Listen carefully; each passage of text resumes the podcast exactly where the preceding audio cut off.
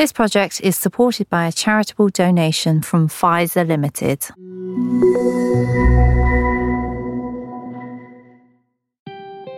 Hello, I'm Victoria Derbyshire. I was forty-six years old and getting on with my happy life. I didn't feel as though I had a care in the world. And then came breast cancer. This podcast, brought to you by the Future Dreams Breast Cancer Charity, is for those of you who've experienced a moment like that. And for everyone in your life that's affected too. Your family, your friends, your work colleagues, the people who are caring for you, who hold you close, the people you lean on.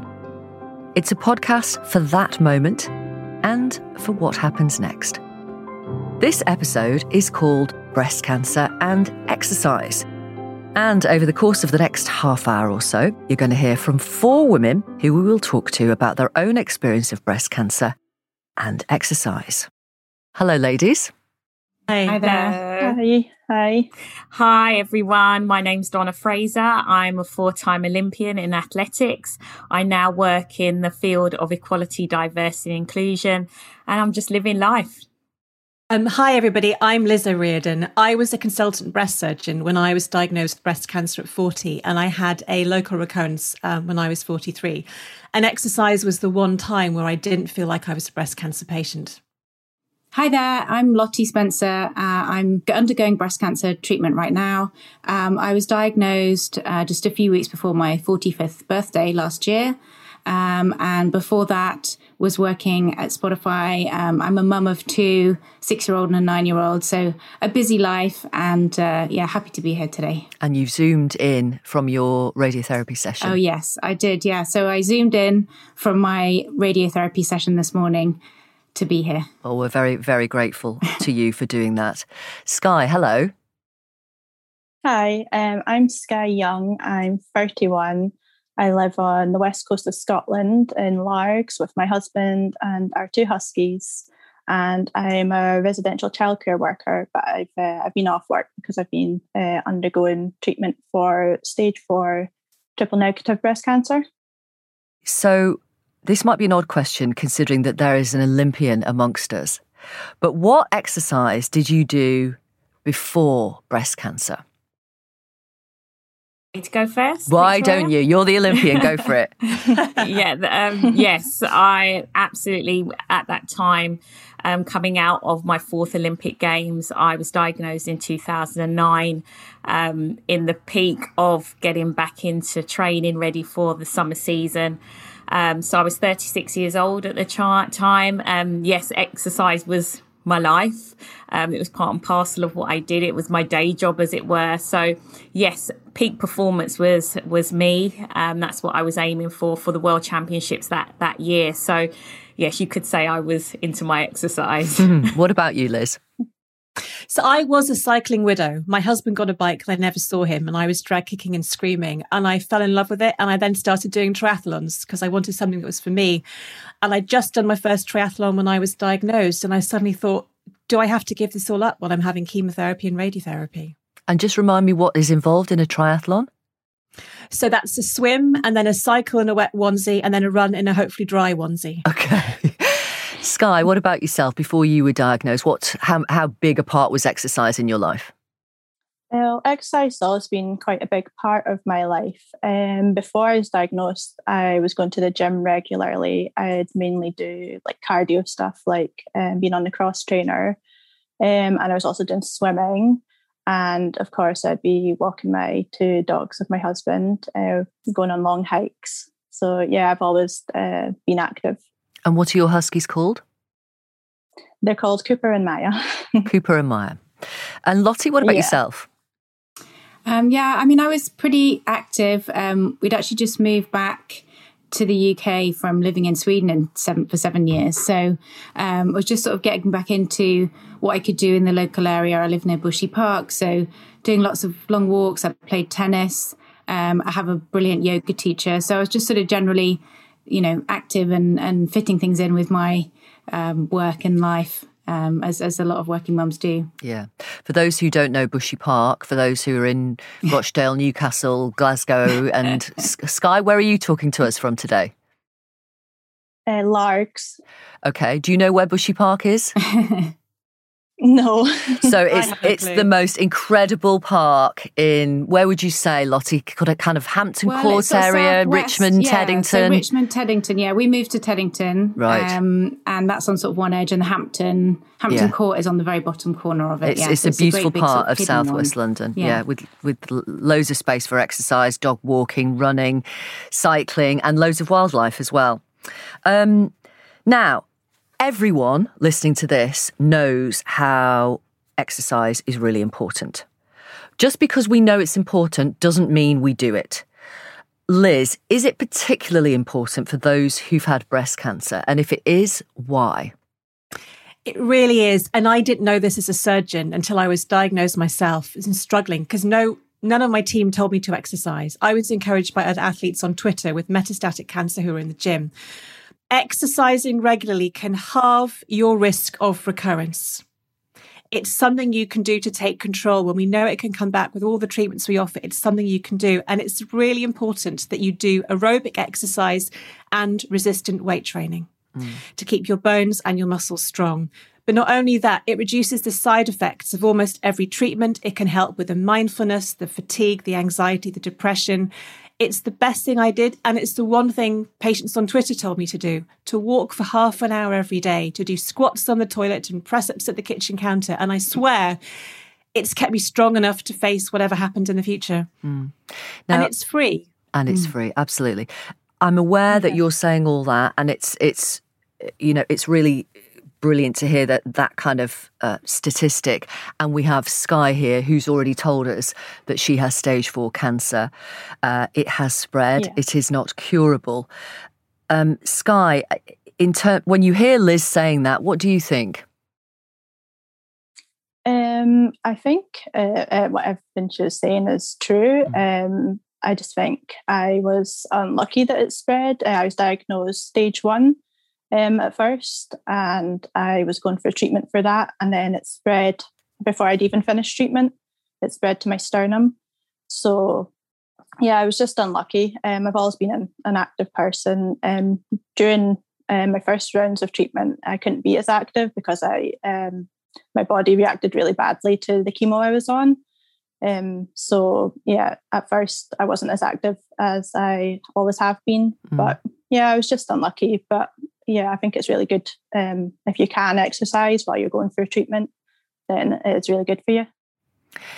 How have you rationalised the fact that your cancer has spread and you are thirty-one?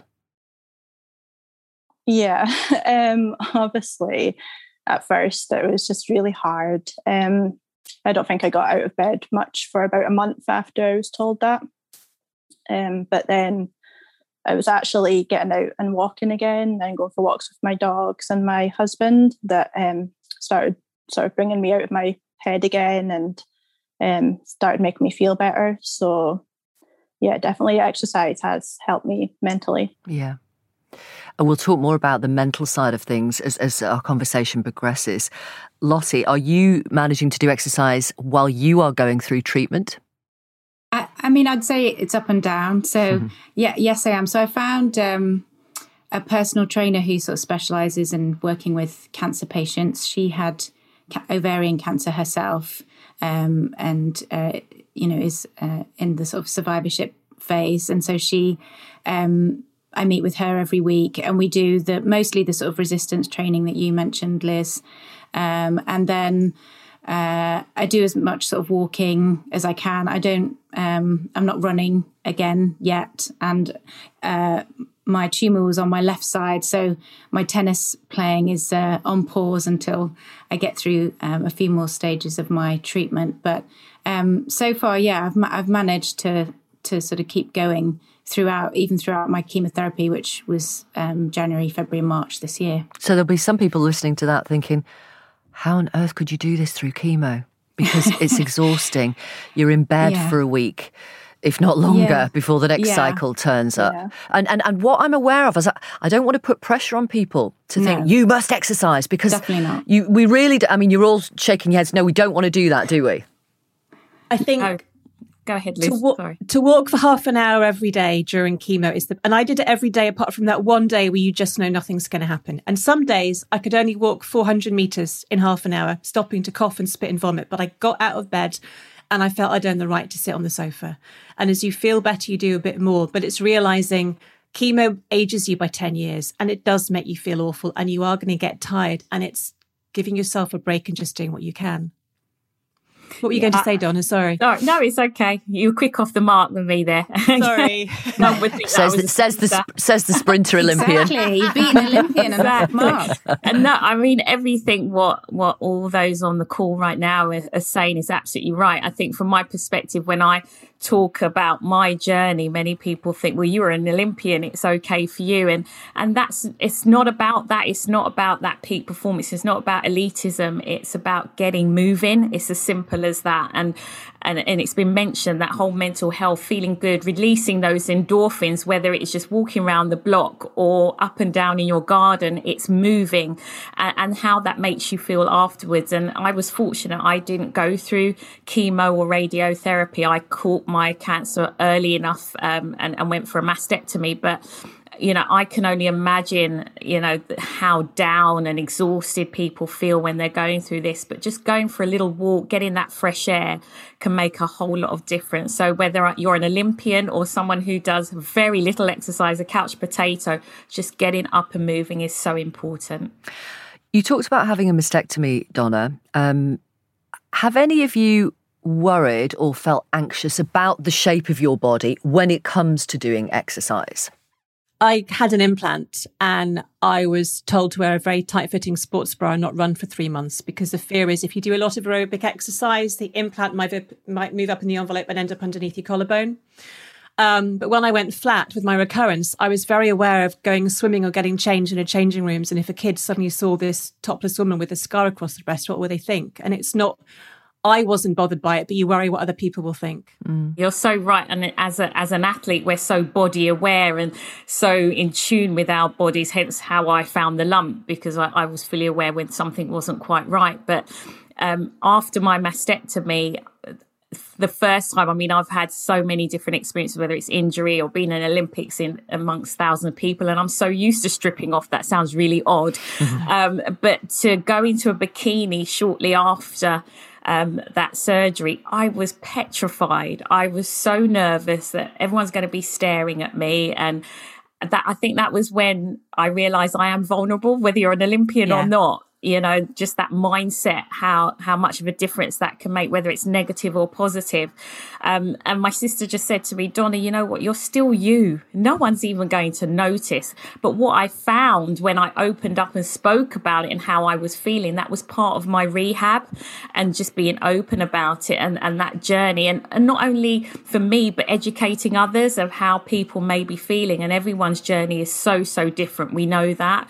Um, but I think yeah, everyone has Has, has a story to tell, but it's embracing it.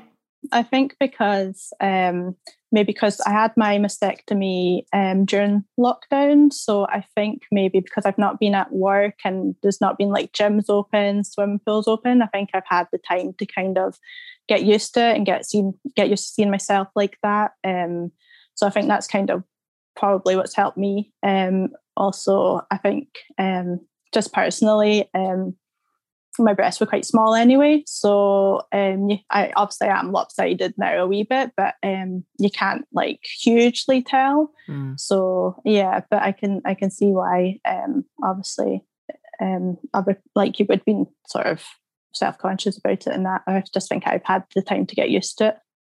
That's what makes us unique, Skye. Yeah, yeah. And I was going to say the same about the benefit of sort of doing exercise during lockdown, really, is that you can just, doesn't matter what you look like when you do a YouTube video, yoga video, or, you know, I've joined a few um, group lessons with my trainer and, you know, you don't, you have the video on, but nobody really cares. There isn't this sort of, no. you know, legging envy that's going on anymore. I mean, I've, I only had um, a lumpectomy. So to be honest, you can't even tell that I've had surgery. So I feel very lucky in that regard. Um, but I definitely have really felt how much easier it's been just to jump online and, and look like a mess, but but still do something that yeah. day. Brilliant.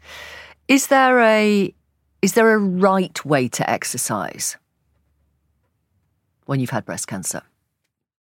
It's a great question. I remember after my surgery, I, I was given a pamphlet of certain exercises, but I think um, the athlete in me was like, rip that up. Yeah. This is just too easy. It's not enough. So I'm not saying that everyone should do that. I, you know, don't get me wrong. But for me, I, I knew, I know my capabilities. I know my limits, and you have to be sensible. It's like, you know, if you break your leg, you're not going to try and go and run a marathon. It, it's taking those small steps, and it's what's right for you. You know, everyone knows themselves, and it's great getting the support that we all got um, during our journeys.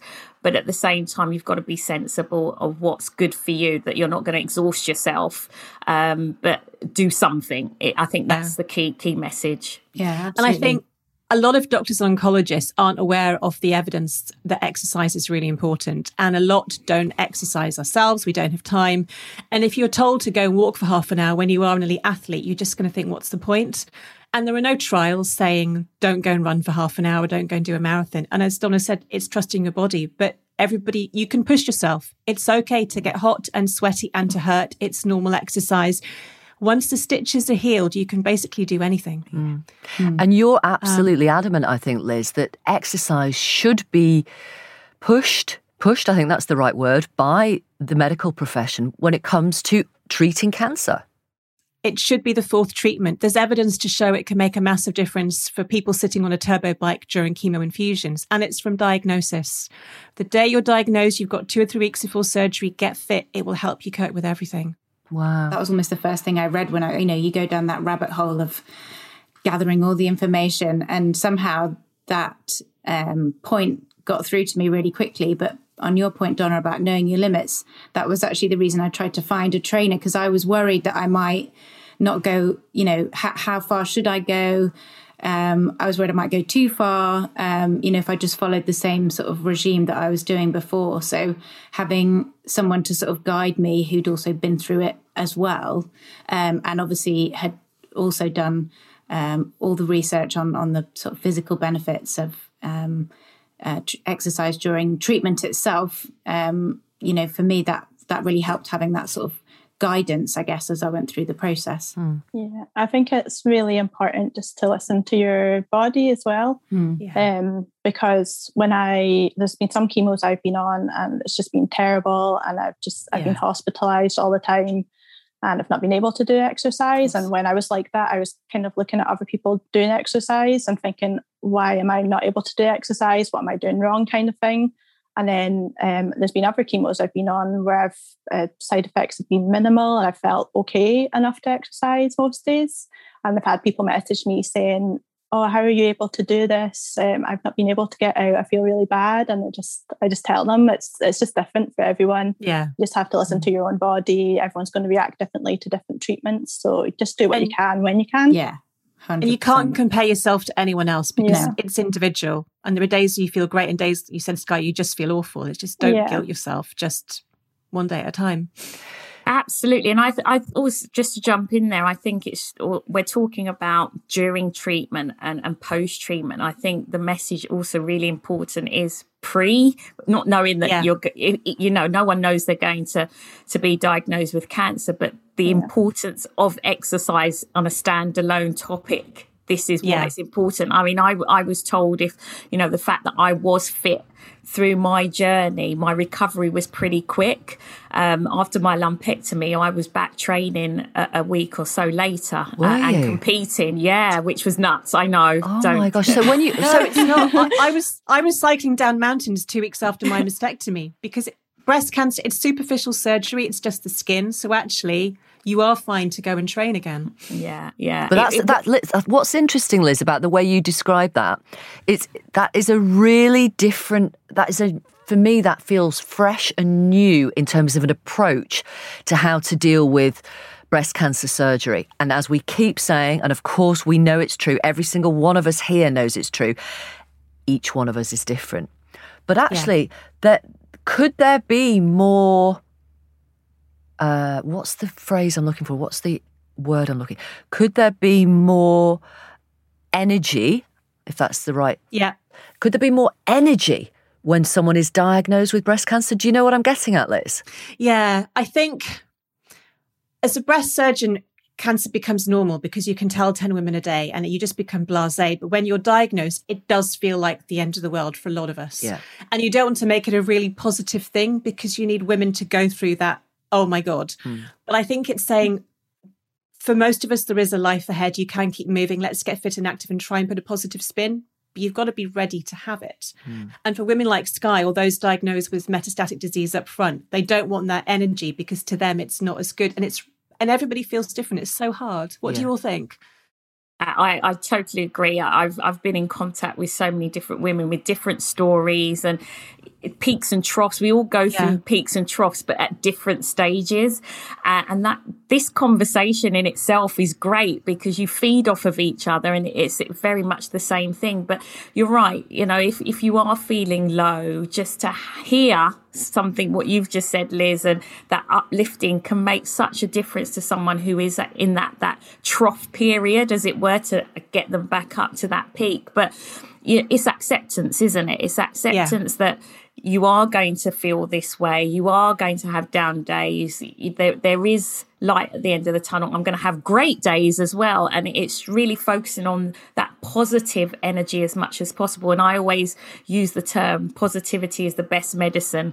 And, I, you know, I'm true to that word, not only because of my background in sport, because we're, you know, that's us. We have to remain positive. You have bad races, you have good races, and it's whether you choose to lay down or keep fighting and moving forward. And my approach was pretty much the same with my, with my cancer journey. So you're right, everyone is different, but it's respecting everyone is different and just dealing with, with them as, as unique individuals that we are. Yeah.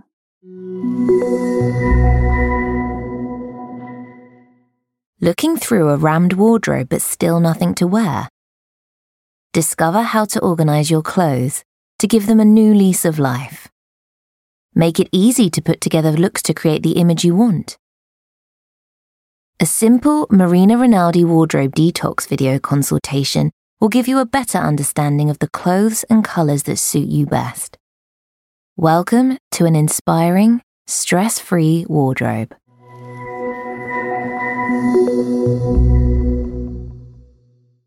Skye, can I ask you to paint a picture of you and your husband and your two huskies on a walk around where you live, and just so we get an insight into what it is you're seeing and experiencing when you go on one of those walks? Yeah, so uh, Largs is it's like a wee seaside town, um, but then out the back of it there's uh, hills as well. It's the Clyde Muirshiel Regional Park, which is just like miles and miles of uh, heather moorland hills that you can just explore for hours. So we tend to go uh, up the hills. It's nice and quiet up there. The dogs really love it. Um, so um, once you get, uh, I can see the hills out my kitchen window. Once can you get you? like kind of to the top, you can, yeah, um, you can uh, see. You've got a view over the whole town and view of the Clyde. You've got um, the Isle of Arran as well, and Millport, and um, you can see over to like Helensburgh and everything. So it's just all this like amazing sort of views uh, up there. So we just love it. Um, we're always up the hills. How does it make you feel? Um, um, I always feel um, sort of more myself when I'm up the hills. Um, I grew up in the countryside. I grew up in a country park, and my dad was a countryside ranger. And him and my mum would take us, like me and my siblings, like most weekends doing hill walking.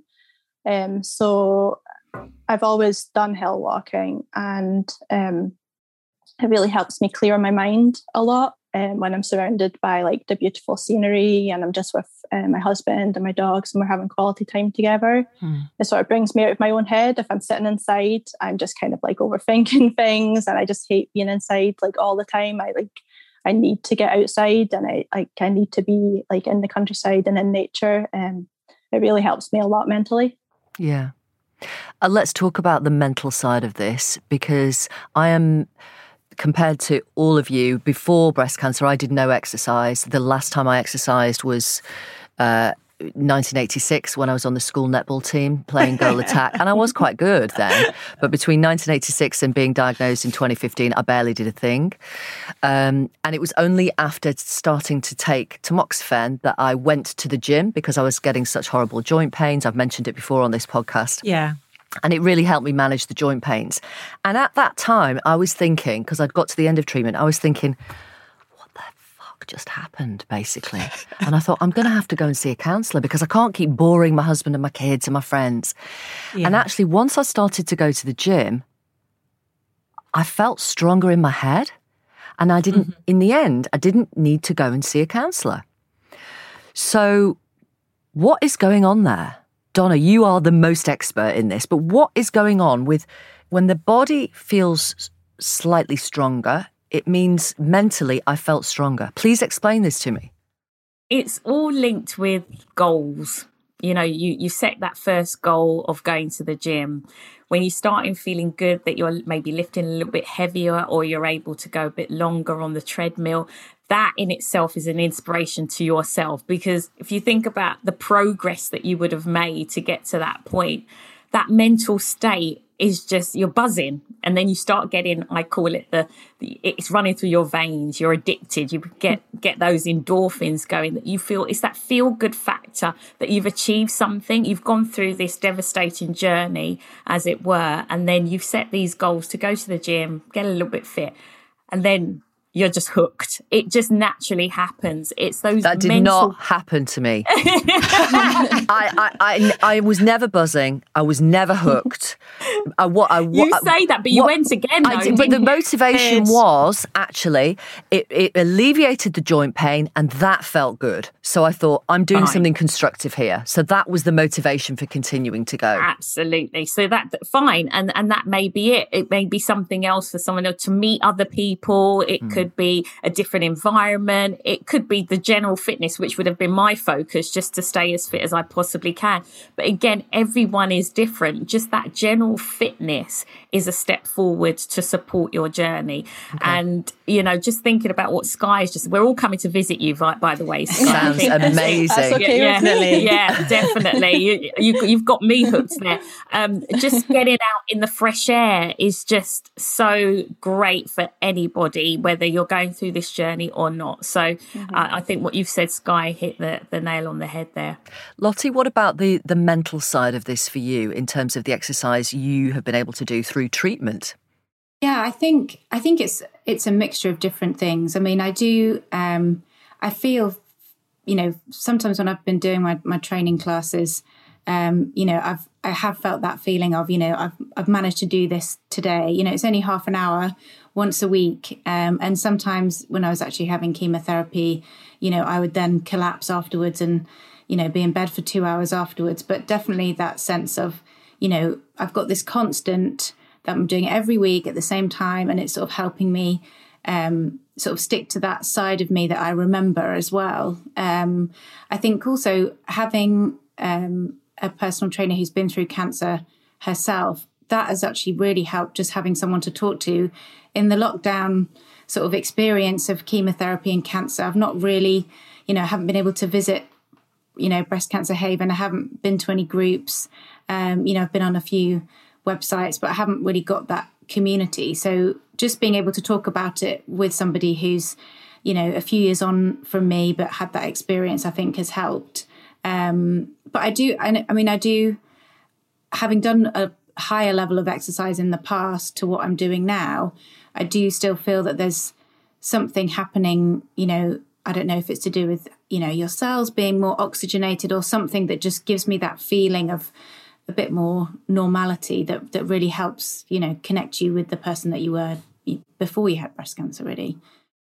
I think for me, it was about being in control and doing something that didn't involve worrying about breast cancer, whether it was going to come back again. Because when I was riding down mountains or swimming in the Serpentine, I didn't have breast cancer. I was just Liz. And it made me realise that it didn't define me. But for me, again, like Skye, being outside, walking the dog, hearing the birds sing, it's just, it's a little bit of hope. Mm. And it just makes me feel calm and realise I'm not Liz, the breast cancer patient. I'm just Liz. Mm.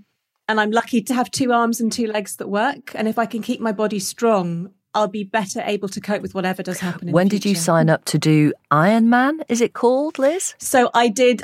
I dreamed of doing an Ironman triathlete when I was fifty, which is a ridiculous. It's like a two and a half mile swim and a one hundred twelve mile bike ride in a marathon. But I hate running. Sorry, Donna. I just don't do running. But I did, a year after finishing treatment, I did a half Ironman um, in Staffordshire on the hottest day of the year. And I cycled up mountains in Italy and I did the Serpentine swim to get the London Classics, which is having done the London marathon, the Ride one hundred and a two mile swim. Bonkers. But like Lottie, I had a coach who trained her dad through pancreatic cancer, and she knew to control me because I'm a type A person. I want to do everything. I'm looking at goals. And she said, no, you're just exercising for fun. Forget how long it takes you and just do it because you enjoy it and take the pressure off. This is not a race. And that that made all the difference because I was cycling because I wanted to, yeah, not because a program told me to. What is a type A person? You know, someone who's quite obsessive and attention to detail. I think right. It's a surgeon in me. I want to do everything. I want to be the best. I have to be perfect. It's like, look, for God's sake, you've had cancer. Give yourself a break. Um, I want to uh, absolutely. You, you, you talked about the, the the the reoccurrence of breast cancer, or a local reoccurrence. I think you said earlier, yeah. Liz. What does that mean in terms of so, your job? I had a local recurrence of scar tissue um, on my mastectomy scar. That I I just thought it was scar tissue. I didn't think it was a recurrence. And it meant that I had to have my surgery, my implant removed, and I had a double dose of radiotherapy to the same area. And that gave me chronic shoulder stiffness in the left arm. So my left arm didn't function properly, which meant I couldn't operate. But psychologically, I don't think I'd have coped with seeing breast cancer patients having had a recurrence myself. Really? Yeah, it was. Re- I went back for a year and it was really hard telling women they had cancer because I just saw myself. Gosh. And I wanted to be the breast care nurse and I wanted to talk about sex and exercise mm. and how to help, but that wasn't my job. And it was, I knew too much and I couldn't, I couldn't be a doctor and a patient in Gosh. the same room. So, wow, yeah, that, that was hard. That's, that's mentally tough, isn't it? Really hard. And you know, there are so many ways doctors don't help patients because we tell you how, we tell you what's going to happen, but we don't tell you how to cope because we've never been there. And I, I'm sure, like all of you, I found out how to cope through talking to other patients. I mean, you trained your whole life, though, to be a surgeon. Do yeah. you not feel any regret that you are not able to do that now because because of that chronic pain in your shoulder? It's huge. I mean, if I'd have known my last operation was my last operation, I might have remembered it a bit better. Um, but I've now found other ways to help people, like Donna, by talking and by writing. And I spent all of lockdown talking about sex after breast cancer, just to try and help women realise they're not alone. And it's about the life you lead when the doctor says goodbye, which is why exercise can help you feel normal again and shift the tamoxifen weight and just know you're not alone. Mm. Because Skye has uh, a different prognosis to all of us. I feel like some of our conversation about exercise and, you know, the benefits and the future and all the rest of it, Skye, I, I feel guilty, if that's the right word, um, even having the conversation. Uh, I don't know how anybody else feels about that. I'm I'm so grateful we're all here having this conversation and we're all coming from different points of view. But what does anyone else feel that, or is that me? Skye is not the first person that I've met and made had good friends with who are going through a similar thing. And from from my perspective, you know, we, it's so bizarre. We've gone, we're going through this. We've all had our different experiences, uh, and you think about the others who are supporting us and how how they support us and what they say. And I, I at one stage, I'm not sure what I should say. You know, it, it's almost uncomfortable. But at the same time, when you switch switch that coin a little bit, it it's just support. You know, talking like this, I, I'd like to think, Skye, you know, this is helping as well. You know, seeing different faces, yeah. maybe not my face, but you know what I mean. It, it's it's this is your extended support network, and you know, if if ever offline, you know, that we're there, that you want to chat, and as I said, we're coming to visit you. I think that's the best that we can do. I find like lots of support um, on places like Instagram, and yeah. um, not not even everyone with like stage four, just like anyone who's just had any stage of breast cancer, because um, just talking about things, connecting with people who are going through similar things. And I think in terms of um, like talking about the exercise and the future and stuff, like even when you're incurable, it's still like so much help to be doing exercise, and um, for like for your mental health, for your physical health, um, to keep you strong during treatment, um, to improve your outlook and keep you positive. Because like sometimes people sort of say to me like, sort of, how do you do it? And I'm just like, well, I've got two choices. You either yeah. you either give up, or you get up and you keep going. And exercise is one of the things that keeps me going, and I hope it'll like be something that'll um, sort of give me a longer term prognosis and yeah. yeah, keep me going for longer. Yeah, I hate the fact that we can't cure everybody, and if someone removed this disease overnight and I was out of a job, I'd be really happy. But I, it was a metastatic patient who inspired me to exercise, because she she tried to do something positive every day. I thought by by cycling, by going to the gym, by walking, I've achieved something. None of us know how long we have, but it's very hard to talk to people like Skye when you almost feel guilty that you don't have metastatic disease. And it's this really weird survivor's guilt. You think, how can I help you when I can't understand? And it could be me. But I think having this open, honest conversation and bringing everyone together is just really helpful for us as well yeah. to learn. Yeah, definitely. Yeah, I'm kind of, because I'm in the middle of it right now. I sort of don't really yeah. know where I am, you know, I don't have the um, the benefit of having it sort of, I suppose, seeming like it's behind me and I'm in, in survivorship, you know. Does it seem real yet? Or are you still in denial? Um, oh, I don't, that's a really good question. Um, it doesn't feel as real as I thought it would, having had surgery, chemotherapy, and now be having radiotherapy. um, I mean, I haven't, my appearance hasn't changed as much as I thought it would, which I'm super grateful for. But on the other hand, you know, I think that's part of it. I don't really feel like I, you know, look like a cancer patient, as it were. And every time I even say the word breast cancer or refer to myself as a cancer patient, I'm in my head, I'm a bit like, really? Are you? What? Um, so, yeah, I'm in that sort of, I'm just trying to get through each step of the treatment. I haven't yeah. started the tamoxifen, for example, because mine's H E R two um, positive breast cancer as well. Um, so yeah, I'm just, you know, it is much more of a day-to-day life. You know, I am a big time planner. I plan everything in my life. Um, my husband and I have got plans, you know, out in ten years into the future. So have you? Um, Going from that. What are you doing in ten years? It's a great spreadsheet. It's a great spreadsheet. No, literally, Lottie, what are you doing in ten years? Tell us. I'm desperate to know. I think I'll be living abroad somewhere once my kids have gone through a different uh, stage. Okay. Well, I don't know. But we're um, all coming for a holiday.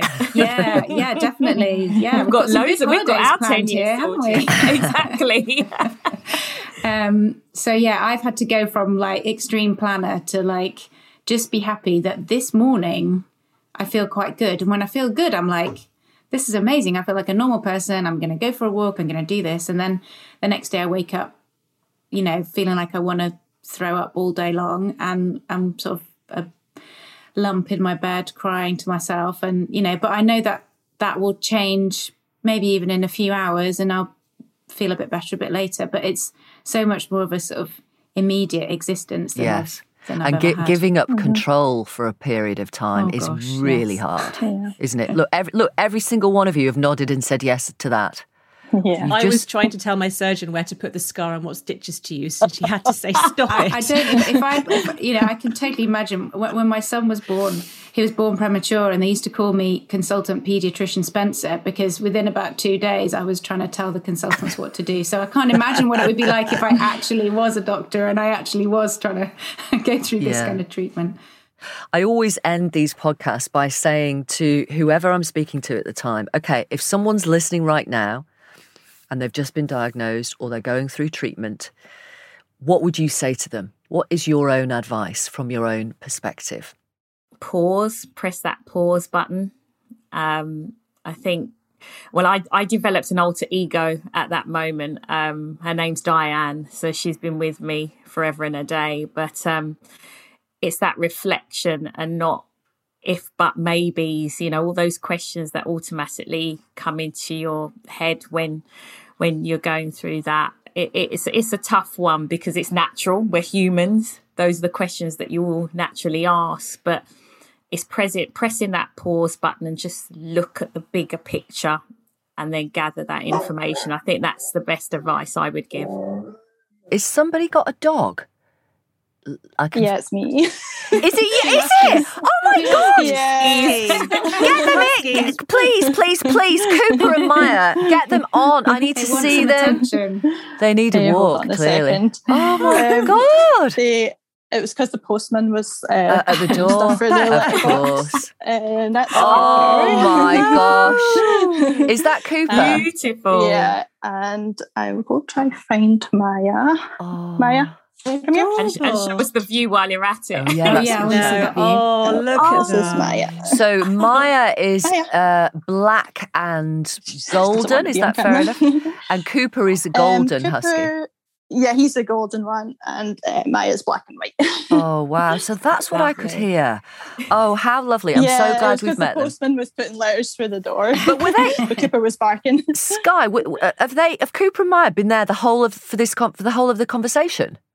Yeah, they've just been sleeping. They had their walk this morning and then they'll get another one um, this afternoon. So they just kind of sleep in between walks usually. They were so, they have been so good. Anyway, we, me and Cooper and Maya inter- and the postman interrupted you. You were going to give your sorry. advice. No, no, no, don't say sorry at all. It was a lovely interruption. You were going to give your advice to anyone who's listening right now. What would you say? Yeah, I was, I was just saying um, just to give yourself time um, to just come to terms with your diagnosis and just let yourself feel whatever you're feeling. Um, you need to feel like any emotion, good or bad, um, to be able to let it out and then to move on. And um, just really just to take things one day at a time and try not think about like the future too much and the worries and stuff, and just try and stay in the present if you can. Before I move on to Liz and Lottie, in terms of time, you were diagnosed... in what month in twenty twenty, Skye? Um, well, I was diagnosed stage one in August of twenty nineteen, and then I was diagnosed stage four in May of twenty twenty, so it's almost been a year now. Right. In terms of time, you haven't had much time to get used to the diagnosis you've been given. No, um, it's obviously still something that kind of like I think about every day, and sometimes I'm just like, how did this happen, sort of thing. Like I still don't understand how it happened, but um, you just you do kind of almost get used to it, and it just becomes like your kind of your new normal. And um, it's really hard at first, obviously, but just with time, you just you start to feel better and better, and just more like yourself over time. So. Yeah. Liz, what would you say to anyone listening right now? I'd say getting breast cancer is not your fault, and you're not alone. And time is a great healer, but you won't believe it in the beginning. And it's a chance to take a break and to look after your body, to keep it strong enough to cope with whatever life's going to throw at you. But you will get through this, because thousands of women have before you and thousands of women have after you. I think I'd say... Um, you know, listen to your body and do what you can just to sort of nurture it through this process. You know, it's, it is up and down. It is every day. Um, but I think, you know, you can work with your body through this process, even though it feels like it might be under attack or parts of it are under attack. Um, you know, you are kind of a whole person. And I think, you know, just give yourself a break. Um, I found that really difficult, but give yourself a break and, and do what you can to look after yourself. And, you know, exercise is part of all of that. Ladies, thank you so much for being part of this today. Um, your experiences, your views about exercise, your talking honestly about your emotions. Thank you so, so much. I really, really appreciate it. Thank you, Skye. Thank you, Liz. Thank you for having me. Thank you, Donna. Thank you, Lottie. If you would like any more information about breast cancer and exercise or any of the kind of discussions we've had on this podcast, please do contact the Future Dreams Breast Cancer Charity. Please contact me as well anytime, day or night. Uh, you can message me on Instagram or Twitter. It's at Vic Derbyshire. And any comments or stories or experiences you want to share, then I can talk about them in future podcasts. Thank you very much for listening. And Then Came Breast Cancer is a Factory Original and Six Foot Six production.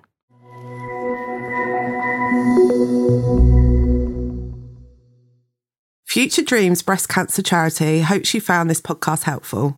We fund awareness, support and research.